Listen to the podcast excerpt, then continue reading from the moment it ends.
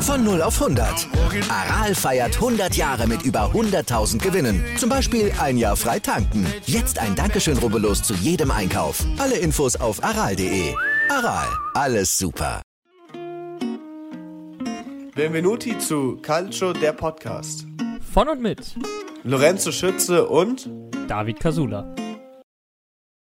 Ciao a tutti und benvenuti zur letzten Folge Calcio der Podcast, aber natürlich nur vor der Winterpause und wie immer nicht allein, sondern mit meinem Moderatorenkollegen Lorenzo. Buongiorno.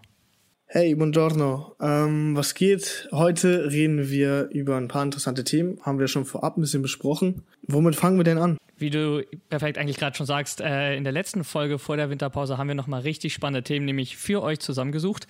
Wir besprechen unter anderem Inter ist Wintermeister in der Serie A. Dujan Vlaovic egalisiert den Torrekord von Cristiano Ronaldo.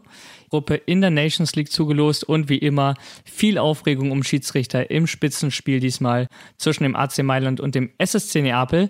Und ich weiß nicht, wie es euch geht, aber ich habe richtig Bock auf diese Episode und starten wir direkt rein mit dem Spieltag in der Serie A. Und da hatten wir natürlich wie bereits angesprochen, einfach das Spiel äh, des Wochenendes. Der AC Mailand empfängt den SSC Neapel, unterliegt am Ende mit 0 zu 1 durch ein äh, ja, Tor durch Elmas für Napoli. Beide Teams äh, mit großen Verletzungsproblemen. Von daher war nicht so ganz klar, wer gewinnt. Auf wen hättest du denn vor der Partie gesetzt? Ich wollte gerade fragen, haben wir nicht äh, beide auf die Partie getippt? Ich, also ich habe vor der Partie schon gesagt, äh, ich weiß nicht, ob ich das hier auch im Podcast schon gesagt habe. Im, Im Off haben wir, ähm, glaube ich, Napoli.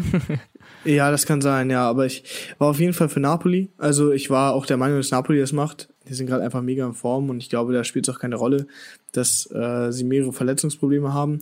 Also auch wenn Osiman raus ist, der ja wirklich Dreh- und Angelpunkt ist in der Saison, denke ich, machen die das halt äh, alles sehr souverän. Deshalb gehe ich auch davon aus, dass auch gegen Barca später, stimmt, über Barca hatten wir geredet, dass äh, Napoli da halt auch gewinnt.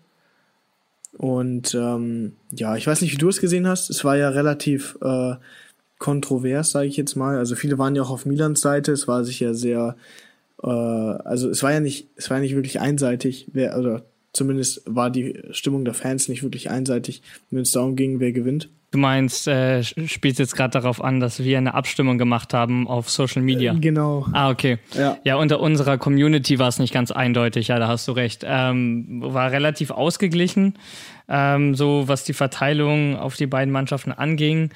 Ähm, ich habe tatsächlich gedacht, eben aufgrund der Tatsache, dass beiden Mannschaften wirklich viele Stammspieler fehlen, dass das ein sehr, sehr enges Spiel wird, was ist aus meiner Sicht heraus auch, ja äh, eben genau. am Ende geworden ist. Und äh, von daher ist man auf seine Kosten gekommen, wenn man ein spannendes Spiel haben wollte. Ich, also es war das Duell einfach zwischen ähm, Tabellenzweiten gegen Vierten. So, es hat natürlich schon äh, Spannung versprochen. Aber wenn man sich eben angeguckt hat, äh, Milan ohne Leao, Calabria, Rebic, Pellegri und äh, Hernandez, das ist natürlich heavy.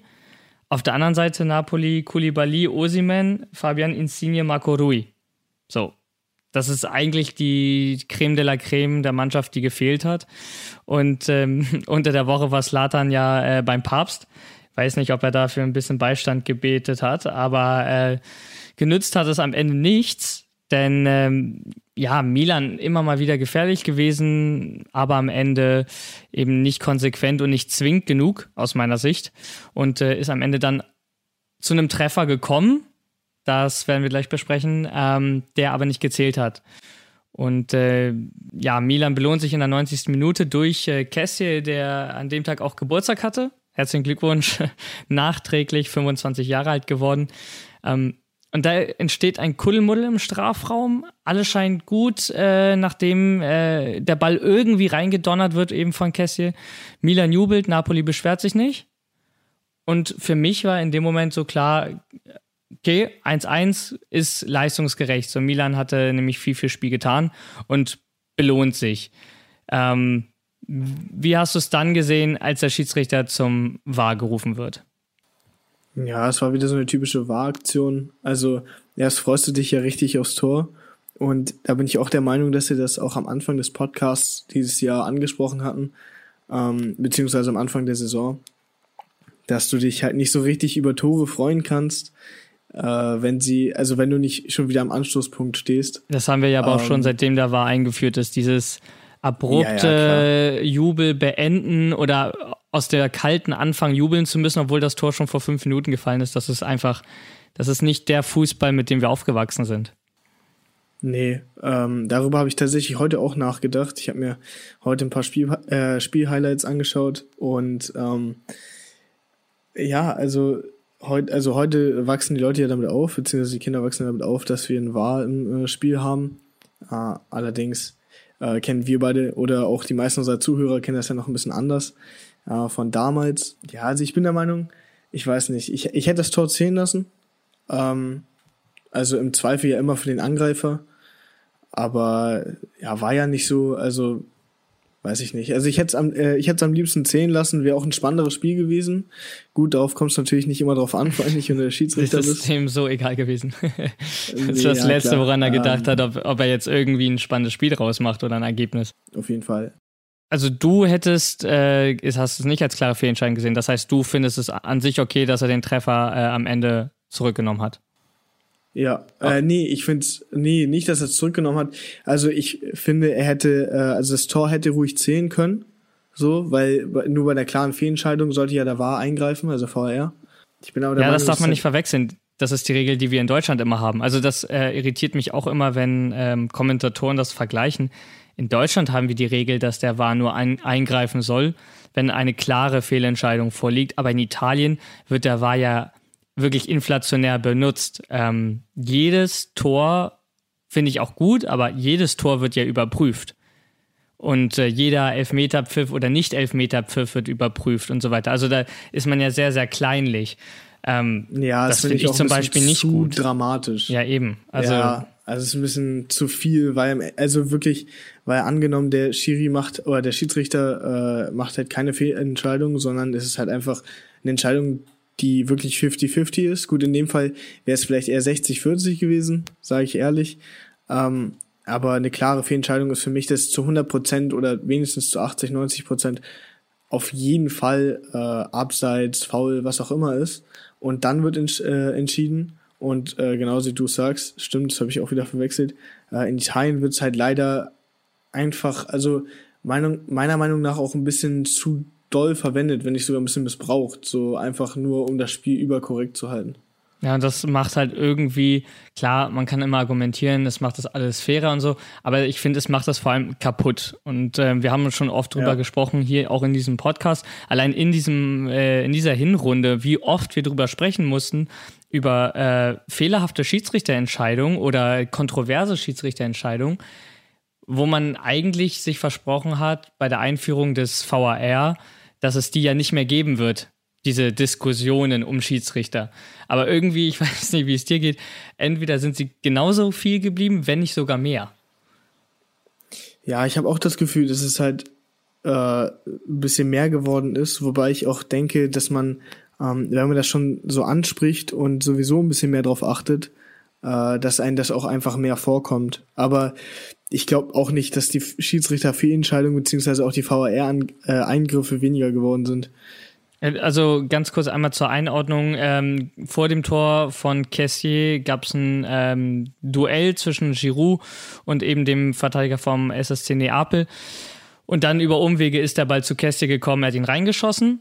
Und der VAR hat das Tor dann erst ähm, ja, überprüft und dann zurückgenommen, weil Giroud im Liegen, genauso wie der Napoli-Verteidiger, die lagen beide, aber im Liegen war Giroud im Abseits und das wurde als mhm. aktives Abseits gewertet. Er hätte damit ins Spiel eingegriffen, Gegner verwirrt und ähm, deswegen das Tor ja, aberkannt am Ende. Und das haben wir ja auch äh, unsere Community äh, jetzt natürlich gefragt, wie seht ihr das? Äh, aktives Abseits, passives Abseits, weil beim passiven Abseits werden die Treffer ja ähm, gezählt.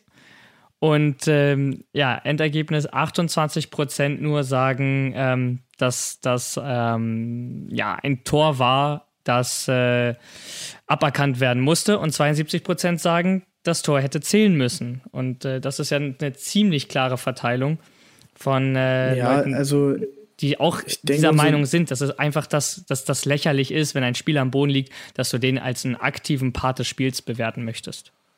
Eben, das ist es halt. Also ich denke, da sehen äh, unsere Zuhörer das genauso wie wir, auch bei der Abstimmung oder wie ich in dem Fall. Ähm, ich weiß halt nicht ganz, wie du es siehst. Ja, habe ich, Äh, also wie gesagt, ich finde es lächerlich. Ähm, wenn ein Spieler Ach, am Boden auch, liegt, ja, okay. also, ja, selbstverständlich, wenn ein Spieler am Boden liegt, dann greift er nicht, also ist er nicht aktiv Part des Spiels. Er wurde weder angeschossen, noch Nee. hat er irgendwem dem Torwart die Sicht verdeckt. Er ist ein Eben, also klassischer passiver Abseitsspieler und dann muss es zählen. Genau, genau, genau. Das ist es halt meiner Meinung nach ähm, gut. Also Ablenkung kann man natürlich irgendwo, da kann man sich ja drüber streiten, weil am Ende hätte der äh, Torwart halt auch denken können, dass es ein Foul ist. Aber wenn das, also solange der Schiedsrichter halt nicht pfeift, so spielst du halt weiter. Und ähm, vor allen Dingen liegen ja auch beide auf dem Boden, nicht nur Giroud so oder Kessier, sondern beide liegen halt auf dem Boden und beide sind dann halt quasi spielunfähig in der Sekunde. Sobald beide halt wieder aufstehen und der Ball dann zu Giroud kommt in dem Fall und er dann ein Tor macht, dann ist es halt, also weiß nicht, dann findet für mich erst das Spiel richtig wieder statt. Also für die beide, dann sind die erst wieder aktiv ein Teil des Spiels. In dem Moment geht es ja um die Auslegung, zählst Auf du ihn Fall. als äh, aktiven oder passiven Spieler im Abseits. Ähm, für mich ist das ein Paradebeispiel für einen passiven Spieler ähm, und dann muss der Treffer zählen. Worüber man dann natürlich diskutieren könnte, ähm, ist, ob es ein Foul von Giroud war. Ähm, wenn man des, den Treffer deswegen aberkennt, ich glaube, dann entstehen deutlich weniger Diskussionen. Ähm, ihn aber eben mit dieser Abseitsentscheidung zu begründen, ja, war, war nicht klug und äh, hat dementsprechend viel äh, Wut hinterlassen. Und ähm, ja, dass wir in Italien ständig über solche zweifelhafte Schiedsrichterentscheidungen reden müssen, obwohl wir einen Videoassistenten haben, das ähm, ja, finde ich, finde ich traurig, weil eigentlich soll der ja halt- für mehr Fairness sorgen und irgendwie sorgt er nur für mehr Unruhe. Genau, und also wie du halt schon sagst, angenommen, es wäre halt ein Foul gewesen, wäre es halt in Ordnung gewesen, weil es halt, wie gesagt, eine klare Entscheidung ist dann. Ja, den kannst Aber du theoretisch auch als auch- Foul geben. So, dann, dann, klar, auch da kann Ja, ja, diskutiert jeden werden, aber es war eher Foul als, als Abseits am Ende. Für mich. Ja, sehe ich genauso. Also ich finde halt, dass das vor allem, ich habe mir das ja auch nochmal in der Wiederholung angeschaut, es wirkte halt so, ähm, ja, okay, wir suchen jetzt nach einem Fehler, so damit es halt nicht passiert, oder damit das Tor halt, oder damit wir halt recht haben, dass wir mit dem VR eingreifen, in dem Fall. Und ich finde, das muss halt nicht sein. Also vor allen Dingen, dass es, also dass sie es halt so wirken lassen, als ob man irgendwie nach Fehlern sucht, ist halt Quatsch, weil der äh, Zuschauer und genauso wie die Spieler dann einfach immer mehr ähm, ja, Vertrauen in den VR verlieren. Ich finde, äh, guten äh, Kollege von mir, Juventus-Fan, hatte mal gesagt, äh, wenn wir ein Tor, also wir von Juventus meinte er, wenn wir ein Tor aus 25 Metern in den Winkel zielen, dann würde auch selbst dann der Videoassistent noch eingreifen, um zu gucken, ob man eine Minute vorher vielleicht einen Foul begangen hat. So, das ist genau das, so dieses kleinliche, können wir da irgendwie doch noch ähm, was überprüfen, um ganz korrekt zu sein. Und das macht ein Spiel kaputt. Und ähm, das finde ich schade, weil, weil Fußball lebt von Emotionen. Und äh, wenn du, es war, ein, also jetzt mal völlig unabhängig für welches Team man war, ähm, es war toll zu sehen, als Milan das Tor gemacht hat. Äh, San Siro ist explodiert, die Fans waren in Ekstase, Cassie, die Spieler, alle sind komplett ausgerastet. Und das ist ja, warum wir Ja, den, den Sport so ja lieben, diese Emotionen. Und das wird alles Klar, zunichte gemacht mit, mit so einem sehr strittigen äh, Urteil. Klar, gut, aber da sind wir dann wieder an meinem Punkt angelangt, dass äh, das den Schiedsrichter natürlich nicht interessiert, ob das das Spiel spannender macht oder ob das jetzt halt, ähm, weiß nicht, für seine Seite positiv zu entscheiden ist, da äh, das Tor abzupfeifen. Was ja grundsätzlich auch okay ist, also richtig ist. Der Ja, Schiedsrichter eben. sollte also sich ja davon sollte nicht auch nicht im Interesse lassen. liegen. Genau, es sollte ja auch nicht im Interesse äh, des Schiedsrichters liegen, äh, das Spiel spannender zu machen. Klar, aber es macht natürlich den Sport ähm, so, wie, wie wir ihn halt kennengelernt haben und lieben gelernt haben, ähm, eben ein Stück weit kaputt. Also es ist kein Geheimnis, dass ich mich äh, gegen den Videoassistenten ausspreche. Ich glaube, das hat man spätestens jetzt rausgehört. Ähm, für mich, Ja, also, also es gibt ja so oder so Fehler, ob, ob mit Assistent oder ohne. Und ähm, Ja. mit Assistent ähm, also ohne Assistent kannst du halt immer noch sagen, ja, es ist menschlich, Fehler zu machen und das ist es auch. Wenn du aber einen Videoassistent hast, dann darfst du keine Fehler sozusagen machen. Und die passieren ja trotzdem so viel, dass du den Schiedsrichtern den letzten Schutz nimmst, wenn sie einen Fehler machen. Weil du ja dann auf einmal sagst, ja, die hatten noch alle Hilfsmittel dieser Welt und wieso können die das nicht sehen? Von daher sehe ich das kritisch und ähm, würde es mir eigentlich wünschen, wenn äh, ja, der Videoassistent nicht mehr in der Serie A wäre. Aber ich glaube, wir werden uns dran gewöhnen müssen. Und, ja, äh, also ich, ich bin halt, ich bin nicht äh, so wie du, also ich spreche mich nicht klar gegen den VR aus. Ich spreche mich eher dagegen aus, wie man halt mit dem VR umgeht in Italien. Ähm, ich finde, da ist es in Deutschland, also in der Bundesliga deutlich besser gehandhabt, einfach davon auszugehen, okay, ist es jetzt eine klare Fehlentscheidung oder nicht.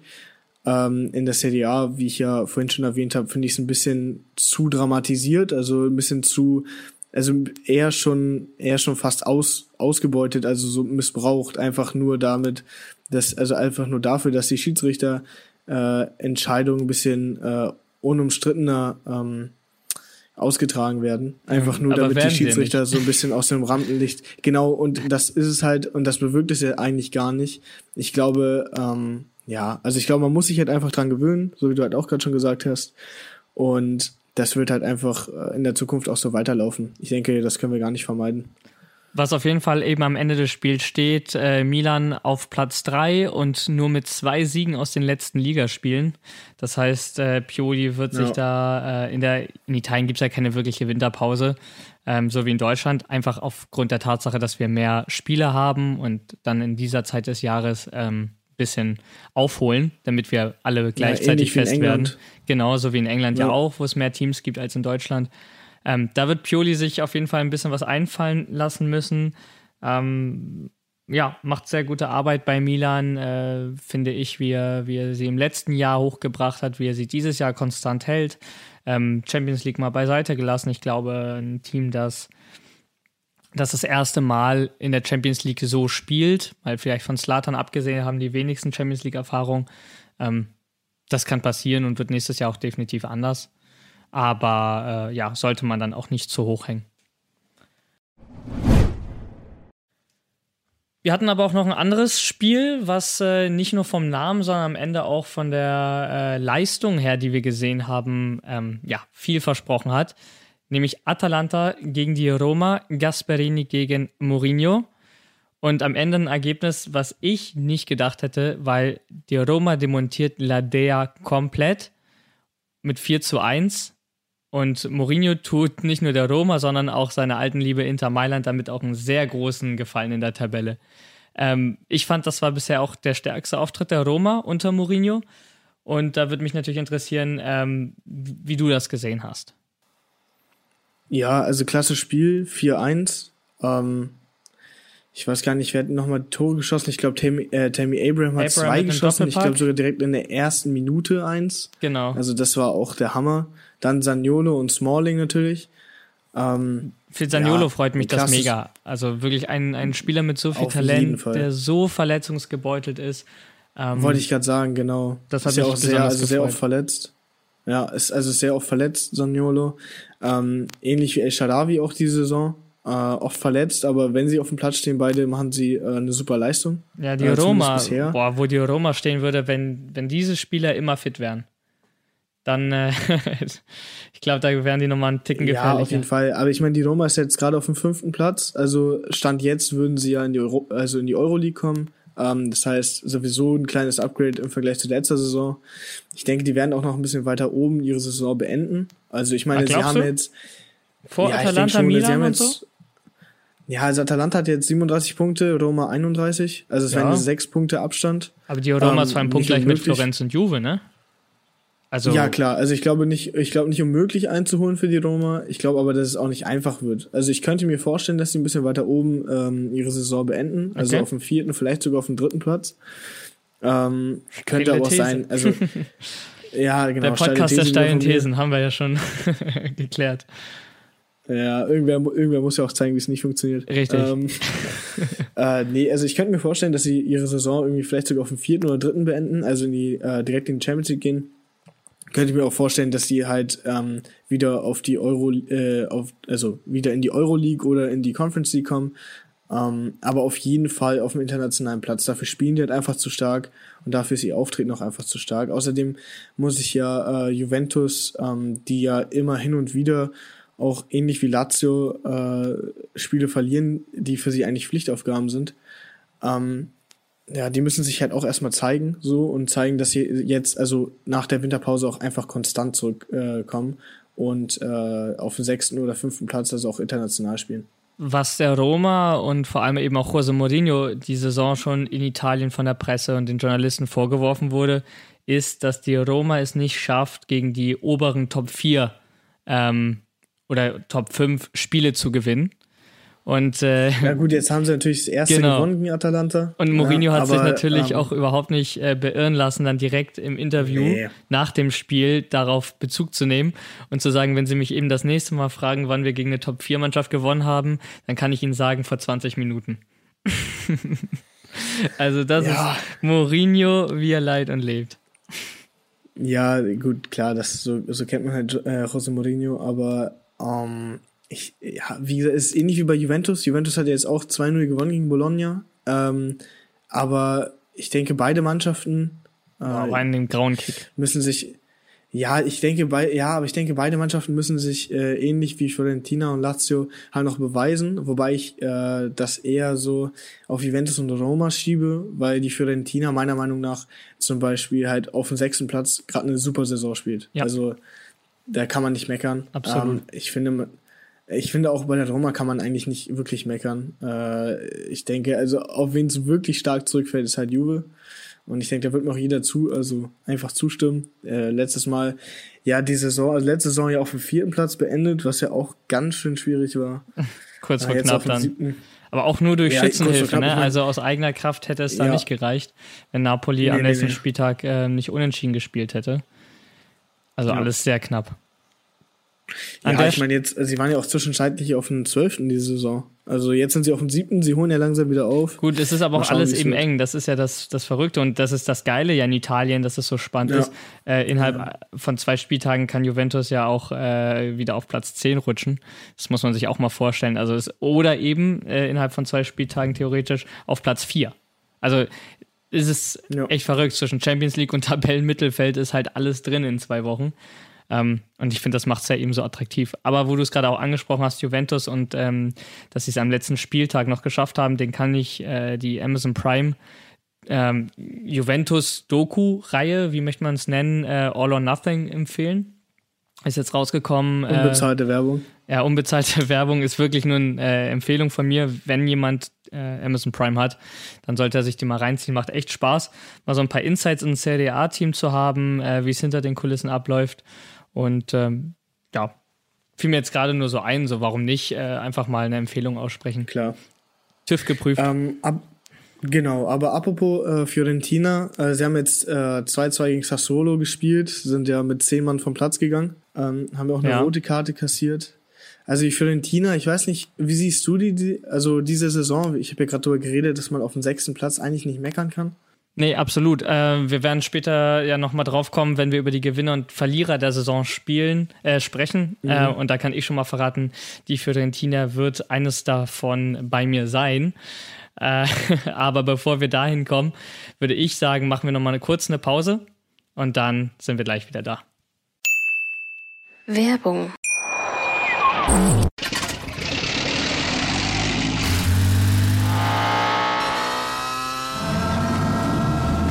0 auf 100. Aral feiert 100 Jahre mit über 100.000 Gewinnen. Zum Beispiel ein Jahr frei tanken. Jetzt ein Dankeschön, rubbellos zu jedem Einkauf. Alle Infos auf aral.de. Aral, alles super. Werbung Ende. Da sind wir zurück aus der Pause und bevor wir gleich über die Gewinner und Verlierer, unsere persönlichen natürlich, der Hinrunde sprechen, müssen wir sagen, herzlichen Glückwunsch an Inter Mailand, Campione d'Inverno, also Wintermeister nach dem 5-0-Erfolg gegen Salernitana, ähm, ja, untermauert warum und stellt damit auch einen Rekord auf, denn noch nie in der Vereinsgeschichte hatte man vorher 100 Tore in einem Kalenderjahr erzielt. Ähm, also Rekorde ohne Ende gebrochen. Und tut mir leid, Lorenzo, da komme ich nicht drum rum, nochmal auf deinen Tipp von vor der Saison zu sprechen zu kommen. Da hast du sie auf Platz 7 getippt. Wie sehr haben dich die Nerazzurri Ja. in der Hinrunde überrascht? Äh, passiert dem Besten. Ja, wie gerade eben auch schon gesagt, irgendwer muss ja zeigen, wie es nicht gemacht wird. Ähm, nee, also Inter hat mich auf jeden Fall stark überrascht. Ähm, die haben sich deutlich besser vom Lukaku-Transfer erholt, als ich dachte. Und auch von, äh, vom Hakimi-Abgang. Also, die haben es ja extrem gut auf die Reihe bekommen. Ich muss auch sagen, ähm, Dzeko macht einen super, äh, also wirklich einen, einen super Job einfach. Der ersetzt Lukaku relativ äh, gut, muss ich sagen.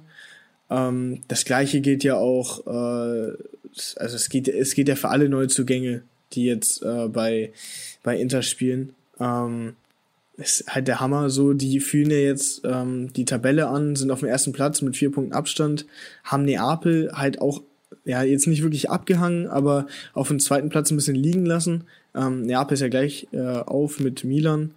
Also es läuft alles super. So, obwohl Neapel halt, obwohl wir halt drüber geredet hatten, ähm, ich meine vor drei Folgen, vor drei oder vier Folgen war das, wo ich dann angesprochen hatte, äh, oder wo ich drauf zu sprechen kam auf den Artikel äh, Neapel wieder wie unter Maradona. Ähm, und also so eine Mannschaft, also Neapel dann halt einfach so quasi vom Thron zu stoßen und das auch das Milan, also Milan selber überrascht mich ja auch, äh, wobei ich gar nicht weiß, wo ich Milan vor der Saison gesehen hatte. Du ich hattest die eigentlich auf dem ersten Platz, ne? Ja, nee, die hattest du recht weit oben. Auf dem ersten Platz hatten wir beide Juventus. Äh, Ah ja, ja, ja. ja, genau. Machen wir mal weiter. Machen wir weiter. Nee, aber ich muss sagen, äh, die beiden Mailänder Clubs überraschen mich extrem diese Saison. Also haben sie letzte Saison auch schon gemacht. Allein, dass Inter ja auch die Meisterschaft geholt hat, verdient, muss man auch sagen. Ähm, diese Saison, glaube ich, wird's, also wenn ich meinen Tipp jetzt ändern dürfte, würde ich fast schon sagen, dass äh, Inter auf jeden Fall ein extrem heißer Kandidat auf den Titel ist. Natürlich ist erst die Hälfte gespielt, aber ich äh, denke, da gibt's nicht mehr viel zu verlieren. Die wollen äh, den Scudetto natürlich verteidigen, haben mit Milan, Napoli äh, starke Konkurrenz. Schade finde ich, dass Atalanta diese Saison ein bisschen viel gepatzt hat. Äh, sonst könnte es tatsächlich vielleicht das Jahr sein, in dem auch sie mal den Scudetto gewinnen. Würde mich persönlich für sie sehr freuen. Ähm, Fast schon mehr als für Inter, muss ich auch ehrlich sagen. Dafür hat man ein bisschen viel eben federn lassen, leider. Aber, wie du ja selber sagst, es ist erst die Hälfte rum. Trotzdem kann man da so ein kleines Resümee ziehen. Und äh, interessant ist dabei, dass Insagis Inter statistisch sogar besser ist als das von Conte vor einem Jahr nach der Hinrunde.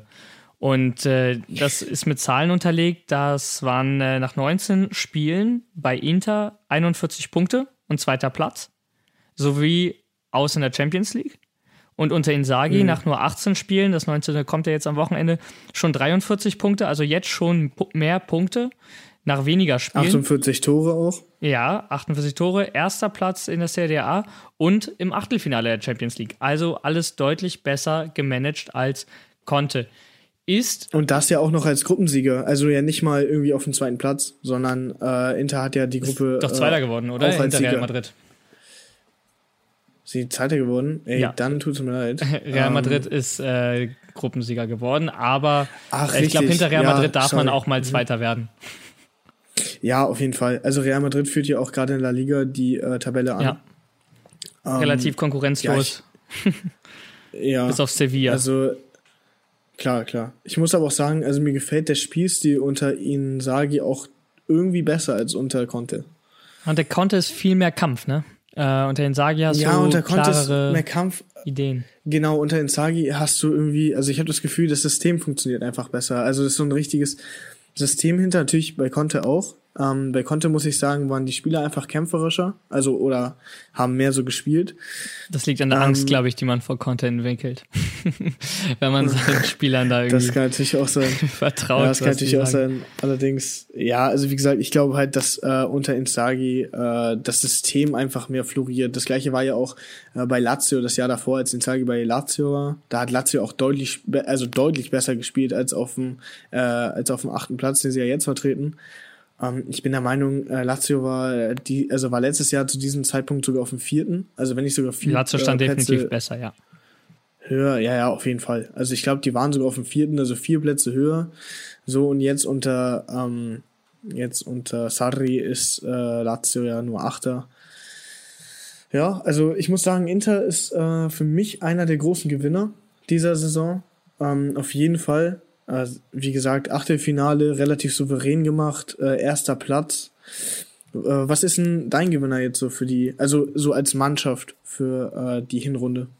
Äh, mein Gewinner für die Hinrunde ist natürlich klar Inter, Napoli, Milan. Alle, die da oben stehen, machen großartigen Job. Ja. War aber auch irgendwie zu erwarten. Gut, Napoli sogar noch besser, als ich sie vor der Saison eingeschätzt habe. Aber ich habe mich tatsächlich auf äh, zwei andere Mannschaften als Gewinner festgelegt. Und zwar sind das für mich einmal bereits angesprochen die Fiorentina. Wirklich mhm. sehr, sehr starke Saison auf äh, ja, auf diesem Tabellenplatz hätte ich sie definitiv nicht eingeordnet, wenn du mich, äh, als wir vor der Saison gesprochen haben. Die habe ich deutlich weiter im Mittelfeld gesehen. Ähm, Platz 6 ja. ist sehr, sehr stark.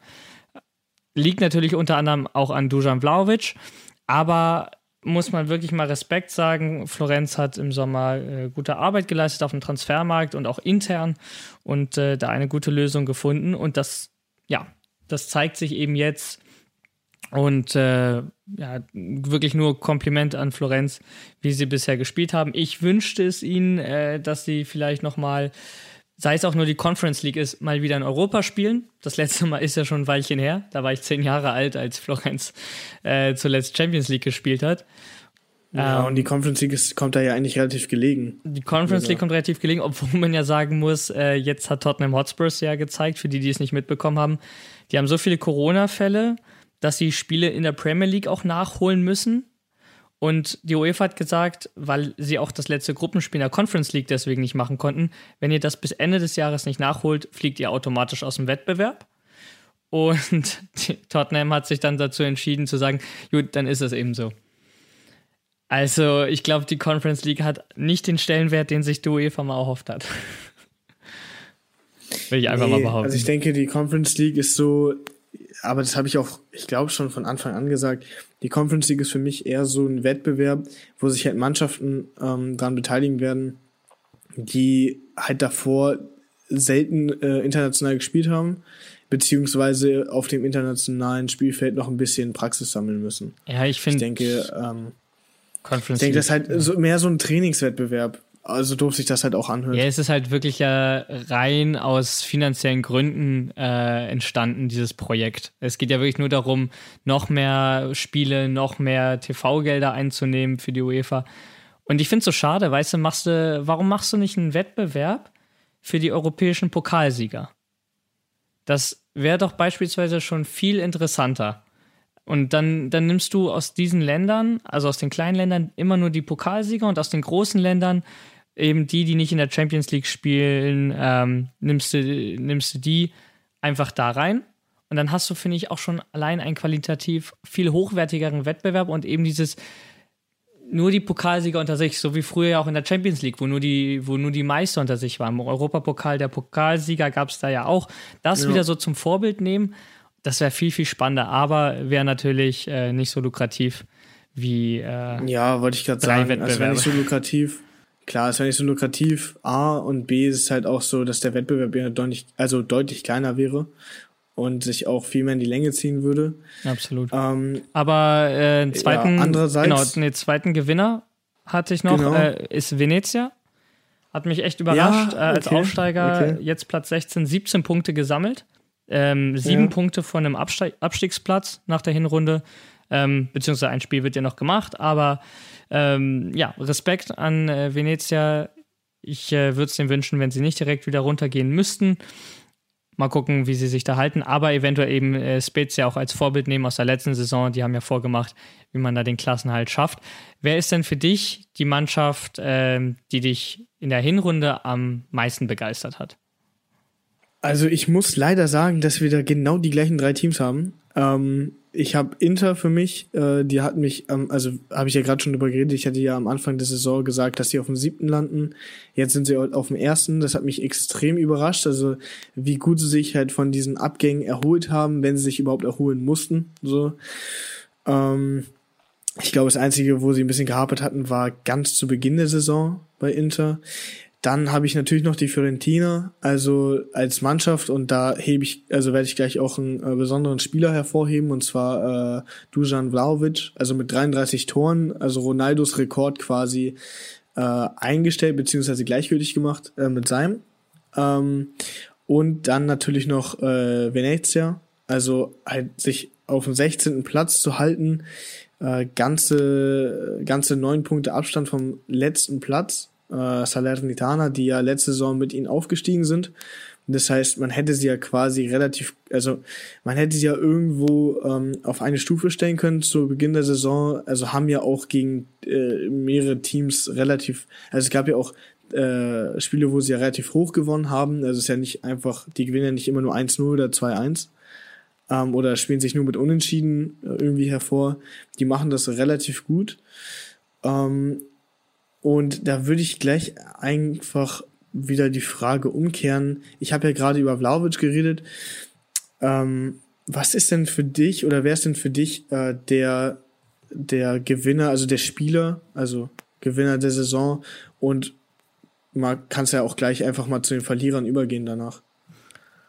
Also ja, Spieler, äh, absolute Gewinner Dujan Vlaovic ich glaube, wenig überraschend, 16 Tore, ähm, jetzt mit eben seinem 33. Tor im Kalenderjahr Ronaldos Rekord äh, eingeholt.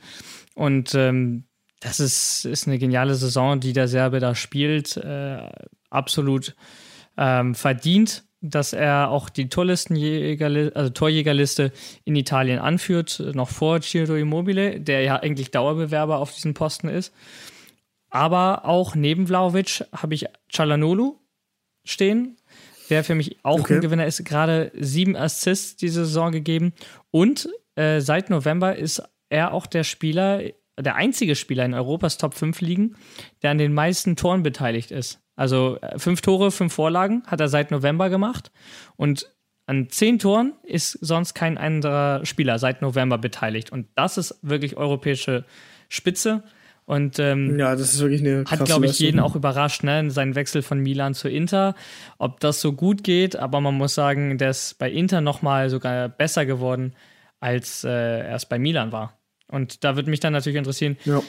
davon weggekommen, beziehungsweise wer das Vlaovic auch dein Sieger ist, klar. Wer ist denn aber für dich der Verlierer der Hinrunde? Also als Spieler oder Mannschaft? Beides. Okay, also da würde ich erstmal auf Mannschaften zu sprechen kommen. Mhm. Ähm, und zwar habe ich da ganze zwei Stück, äh, oder nee, drei sogar, ähm, weil ich dann natürlich auch noch auf Spieler-Trainer äh, komme. Verlierer sind für mich leider Salernitana ähm, auf dem letzten Platz, acht Punkten, wie gesagt, neun äh, Punkte Abstand auf dem 16. auf Venedig und ganze fünf Punkte Abstand auf Spezia, also auf dem 17. Äh, Habe ich auch gerade gesagt, man hätte Venedig und Salernitana zu Anfang der Saison klassisch, weil sie ja beide gleichzeitig aufgestiegen sind, irgendwo auch auf den gleichen Platz stellen können. Äh, können. So, also da muss ich sagen, macht Venedig einen deutlich besseren Job und Salernitana halt auf dem 20. ist, also hapert da noch sehr. Man muss aber auch dazu sagen, dass äh, sie auf den 19. und 18. Platz, also auf die äh, zwei anderen Abstiegsplätze, nur zwei Punkte Abstand haben und auf den 17. halt nur fünf. Ich habe ja auch schon gesagt, dass äh, die Roma mit sechs Punkten Abstand auf Atalanta ja auch äh, irgendwo höher landen könnte, wo ich mir das auf jeden Fall vorstellen kann. Das heißt, eventuell, also für mich sind sie auf jeden Fall die Verlierer der, äh, der Hinrunde. Klassisch ist für mich der letzte Platz der Verlierer und der erste Platz der Gewinner. Ähm, das dann ist muss einfach ich allerdings, ja, hast du relativ einfach gemacht, aber dieses Mal fand ich es halt äh, tatsächlich sehr passend. Ähm, ein anderer Verlierer auch wenn sie gerade auf dem Weg wieder auf die internationalen Plätze sind, ist auf jeden Fall Juventus. Äh, waren einfach massiv in der Krise, sind es eigentlich immer noch und bräuchten eigentlich nach der Winterpause diesen Schub, einfach mal wieder konstant zu spielen, dass Morata äh, seine Leistung konstant bringt, dass äh, die Baller sich nicht verletzt, dass die Abwehr wieder richtig funktioniert und so weiter. Wir reden ja auch gleich noch im Anschluss über einen Verteidiger und äh, Wechselgerüchte, ähm, die eventuell äh, zum Winter passieren könnten oder erst auch zum Sommer. Muss man dann ja mal schauen. Ein anderer Verlierer allerdings für mich äh, ist bei Lazio äh, Sarri, über den hatte ich ja gesprochen. Ähm, unter Inzaghi war halt Lazio meiner Meinung nach, also ich glaube zumindest, dass es so war, äh, auf dem vierten Platz äh, zu diesem Zeitpunkt letzte Saison. Sind, dabei sind sie jetzt aber erst auf dem achten. Ähm, und Sarri hatte ja auch davor schon gezeigt, dass er mit einem, also mit einer Mannschaft, die nicht in sein System passt, einfach nicht klarkommt. Und ich bin der Meinung, dass es halt wieder so ist. Und ich denke, jemand, der halt nicht aus seinen, also so hart es jetzt auch klingen mag, aber ich denke, jemand, der aus seinen Fehlern nicht lernt, äh, hat ein kleines Problem. Also in dem Fall. Über so, Sadi hatten denke, wir ja auch letzte Woche schon gesprochen, ähm, dass genau. er nicht so flexibel ist, wenn er zu einer Mannschaft kommt, sich äh, auf die Spieler einzustellen und auf Bieg und Brechen immer sein System durchbringen will. Was halt, ja, was, wenn er nicht erkennt, dass es nicht funktioniert, dann äh, hast du recht. Ja, dann muss halt einfach mal was geändert werden. So. Und meiner Meinung nach ist er halt äh, somit der große Verlierer der Hinrunde. Ähm, also ja, das, das war es erstmal. Und ich muss auch noch kurz ergänzen, zu den Gewinnern ähm, hätte es auch fast Simeone geschafft. Also wie gesagt, nicht nur fast, sondern äh, ist einer der Gewinner für mich auch noch. Äh, wollte ich noch kurz ergänzen, hatte ich gerade vergessen zu erwähnen. Ähm, aber jetzt zu deinen Verlierern. Wen äh, siehst du da also auf dem letzten Platz? Bei den Mannschaften, äh, die zu den Verlierern gehören, stimme ich dir bei Juventus eindeutig zu. Ich glaube, da gibt es auch keinen, der widerspricht. Kein Juventino, der da ähm, eine andere Meinung hat. Da hat man sich einfach viel mehr erhofft und auch viel mehr äh, ja, auch vorgenommen, äh, nachdem Allegri zurückgekommen ist. Wir hatten Juventus ja auch auf den ersten Platz getippt am Ende der Saison. Ich glaube, davon können wir uns verabschieden. Aber äh, ja, Juventus hinkt einfach wieder den eigenen Erwartungen hinterher, gehört deswegen auch zu den Verlierern der Hinrunde. Aber eben auch Cagliari für mich. Äh, letzte Saison kurz an Europa geschnuppert äh, zur Hälfte, dann immer weiter abgefallen, wie immer äh, Klassenhalt gerade so geschafft. Und dieses Jahr einfach auf Platz 19, 10 Punkte nach 18 Spielen, Trainerwechsel schon relativ früh in der Saison. Ähm, es läuft nicht und ähm, es ist so ein bisschen schwer, sich zu erklären, woran es liegt. Aber äh, deswegen gehört auch Cagliari für mich zu den Verlierern der Hinrunde. Und was die Spieler betrifft, ist für mich tatsächlich ein Spieler ist geworden, von dem ich mir, als ich gehört habe im Sommer, dass er wieder in die Serie A kommt, sehr viel versprochen habe. Und das ist hm. Moiskin gewesen. Und ja. äh, war am Ende muss ich jetzt sagen, nach einem halben Jahr muss ich mir eingestehen, nicht ansatzweise das erfüllt, was ich mir von ihm äh, erwartet habe oder was Juventus sich von ihm erwartet hat. Ähm, deswegen auch er für mich ein Verlierer der Hinrunde. Und äh, ja, so, so leid es mir tut, zweimal Juventus dabei, einmal Cagliari. Ähm, betrifft mich alles auch persönlich, aber so ist es eben. Man muss dann, man, man muss es ja auch sehen, ne? Und ich glaube, es gibt keinen, der, der bei unserer Auswahl der Verlierer da sonderlich widersprechen würde. Und ähm, von daher, glaube ich, passt das schon soweit. Wir haben jetzt noch mal kurz eine Pause und sprechen dann einmal über einen Verteidiger von Juventus, der im Sommer weg sein könnte und natürlich über die Nations League Auslosung und unsere Azzurri. Bis gleich. Werbung. Wie viele Kaffees waren es heute schon? Kaffee spielt im Leben vieler eine sehr große Rolle. Und das nicht nur zu Hause oder im Café, sondern auch am Arbeitsplatz. Dafür gibt es Lavazza Professional. Kaffee am Arbeitsplatz, der genauso lecker schmeckt wie in eurem Lieblingscafé. Die perfekte Kaffeelösung für jede Art von Unternehmen. Klein, mittel, groß. Ihr habt auf jeden Fall einen Kaffee, der schmeckt. Die richtige Motivation für eure Arbeitstage. Alle Infos zu Lavazza Professional findet ihr auf lavazzapro.de mit allen Kaffeelösungen für euer Büro. Werbung Ende zurück aus der letzten Pause für diese Folge und für diese Hinrunde von Culture der Podcast. Ähm, Matthijs Delicht ist der Name, um den es geht. Äh, Juventus hatte ihn damals als äh, Chiellini-Nachfolger eigentlich geholt. Viele Verletzungen haben ihn ausgebremst. Und äh, natürlich gibt es dann immer wieder Spekulationen, gerade in der sportlichen Krise, in der Juventus steckt und, naja, wahrscheinlich nicht viel gewinnt. Gerüchte werden laut und gestern äh, betätigte sein Berater Mino Raiola, den kennen wir ja alle, eine Aussage bei NRC via Sky, in der er sagte, er ist bereit für den nächsten Schritt. Das ist auch, was er denkt. Wir werden im Sommer weitersehen. Premier League, es könnte auch Barcelona, Real Madrid oder PSG werden. Das klingt für mich ja schon ziemlich nach Abschiedsworten, oder? Ja, eben. Also ich denke, äh, ich denke, der Ab also der Abschied wird ähm, ein bisschen wahrscheinlicher sein als äh, das Verbleib, also als der Verbleib des Spielers ähm, beim Verein. Äh, allerdings muss ich auch sagen, sollte der Licht wirklich zu Barca wechseln, verstehe ich es halt wirklich gar nicht. ähm, Anderes Projekt. Weil ja, eben anderes Projekt. Außerdem steht, also Barca steht ja also ganz klar einfach noch schlechter da als Juventus in der ähm, eigenen Liga. Und man muss dazu sagen, dass sie halt noch weniger finanzielle Mittel haben als Juventus. Einfach aufgrund der massiven Schulden, die sie haben. Ähm, könnte ich mir aber vorstellen, das hatte ich auch schon vor der äh, Pause zu dir gesagt, beziehungsweise vor der äh, vor, vor dem Beginn der Folge, dass äh, Licht einfach auch deshalb geht, also nicht nur des Geldes halber, sondern ich denke, er geht halt einfach, weil die Wahrscheinlichkeit, dass Juventus diese Saison in der Champions League landet, sagen wir, also sind wir mal ganz ehrlich, halt nicht so wahrscheinlich ist wie alle Saisons davor. Und äh, deshalb kann ich das halt auch verstehen, dass er geht. Ich fände es halt sehr, sehr schade, weil ähm, für mich ist Delicht eigentlich der perfekte Juventus-Kapitän für die Zukunft.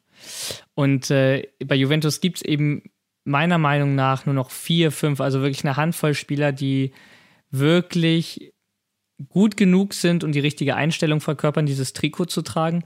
Und es wäre natürlich sehr, sehr hart für Juve in einer sportlichen Krise, wie sie stecken, in auch einer finanziellen Krise. Es gibt ja auch die Untersuchung. Alles läuft gerade nicht so doll.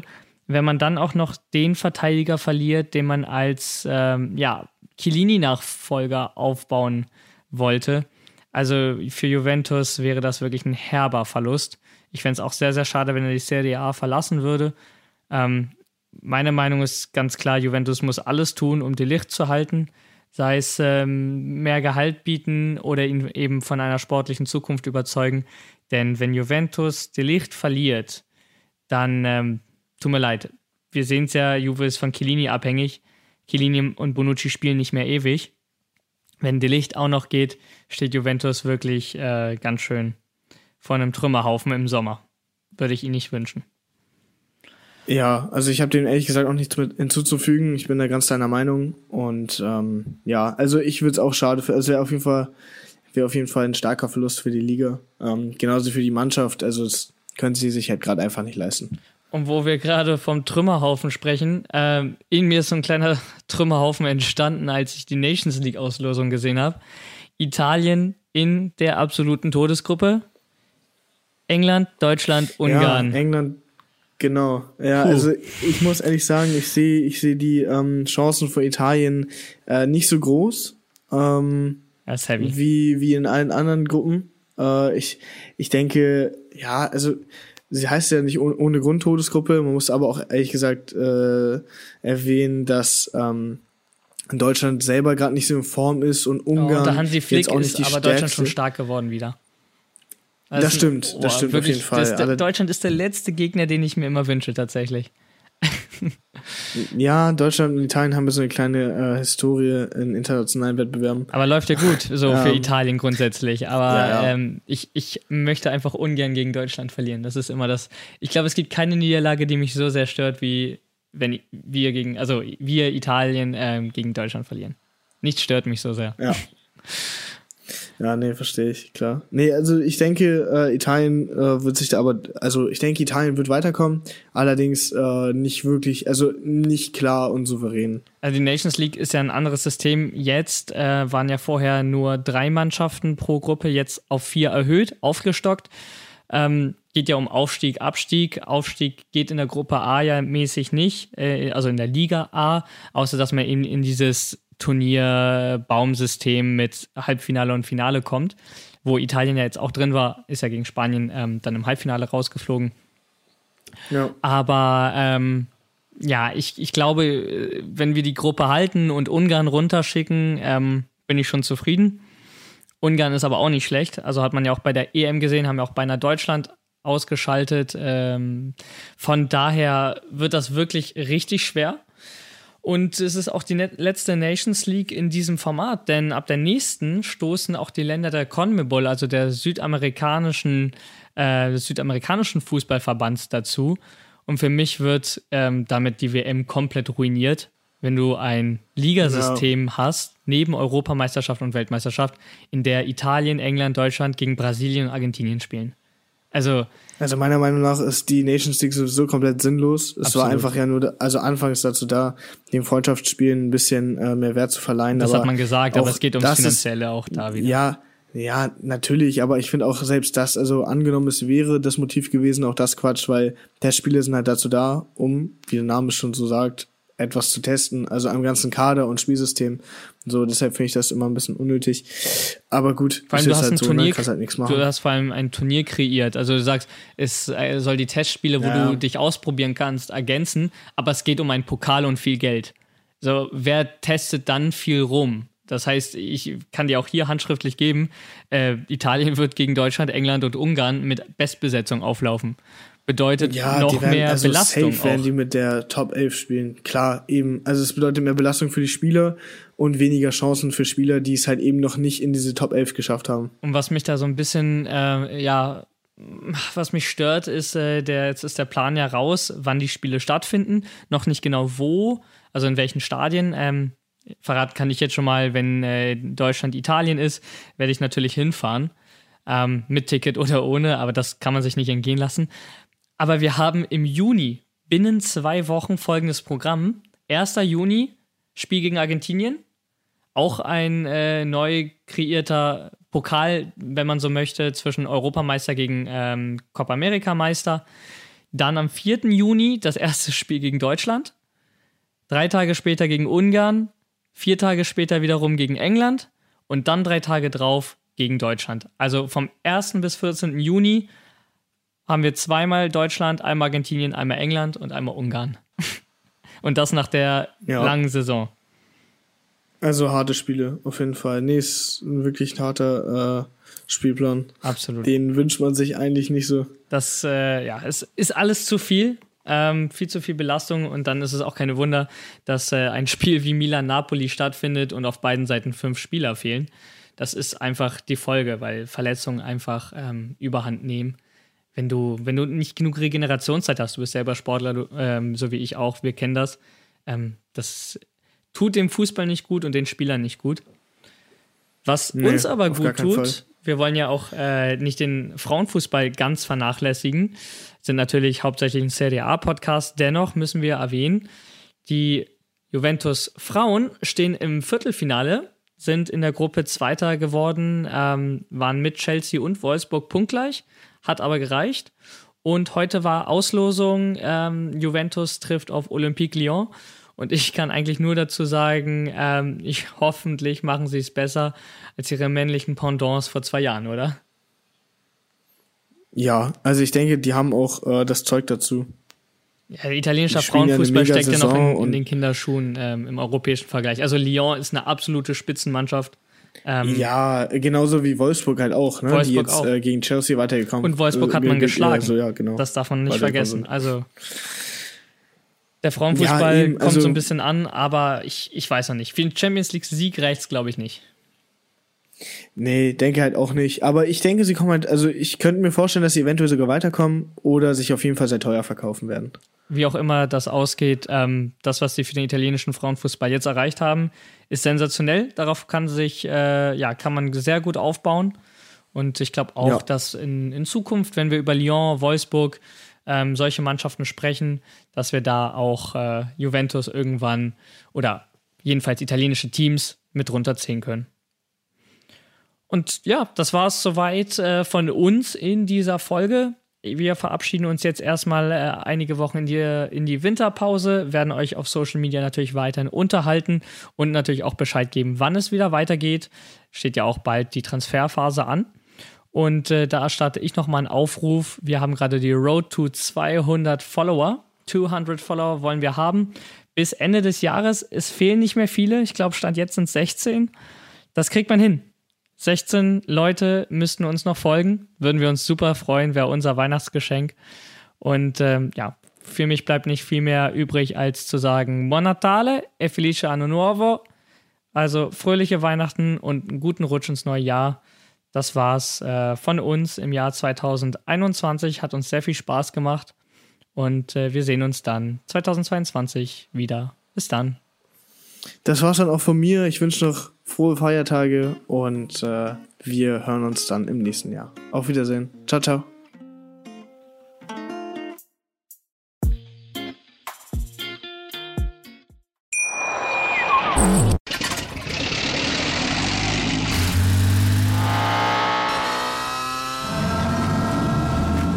Auf 100.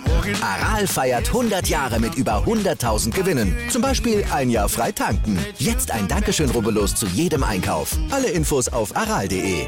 Aral, alles super. Ich habe mich natürlich schockverliebt, weil die war wirklich ganz, ganz klein. So begann die Mensch-Hund-Beziehung zwischen Christina und Tierschutzhund Frieda. Und wie es danach, nach dem ersten Moment der Verliebtheit, so weiterging und welche Klippen es danach zu umschiffen galt, das hört ihr in der neuen Ausgabe von Iswas Dog, dem Podcast für harmonische Mensch-Hund-Beziehungen. Iswas, Dog? Mit Malte Asmus. Überall, wo es Podcasts gibt.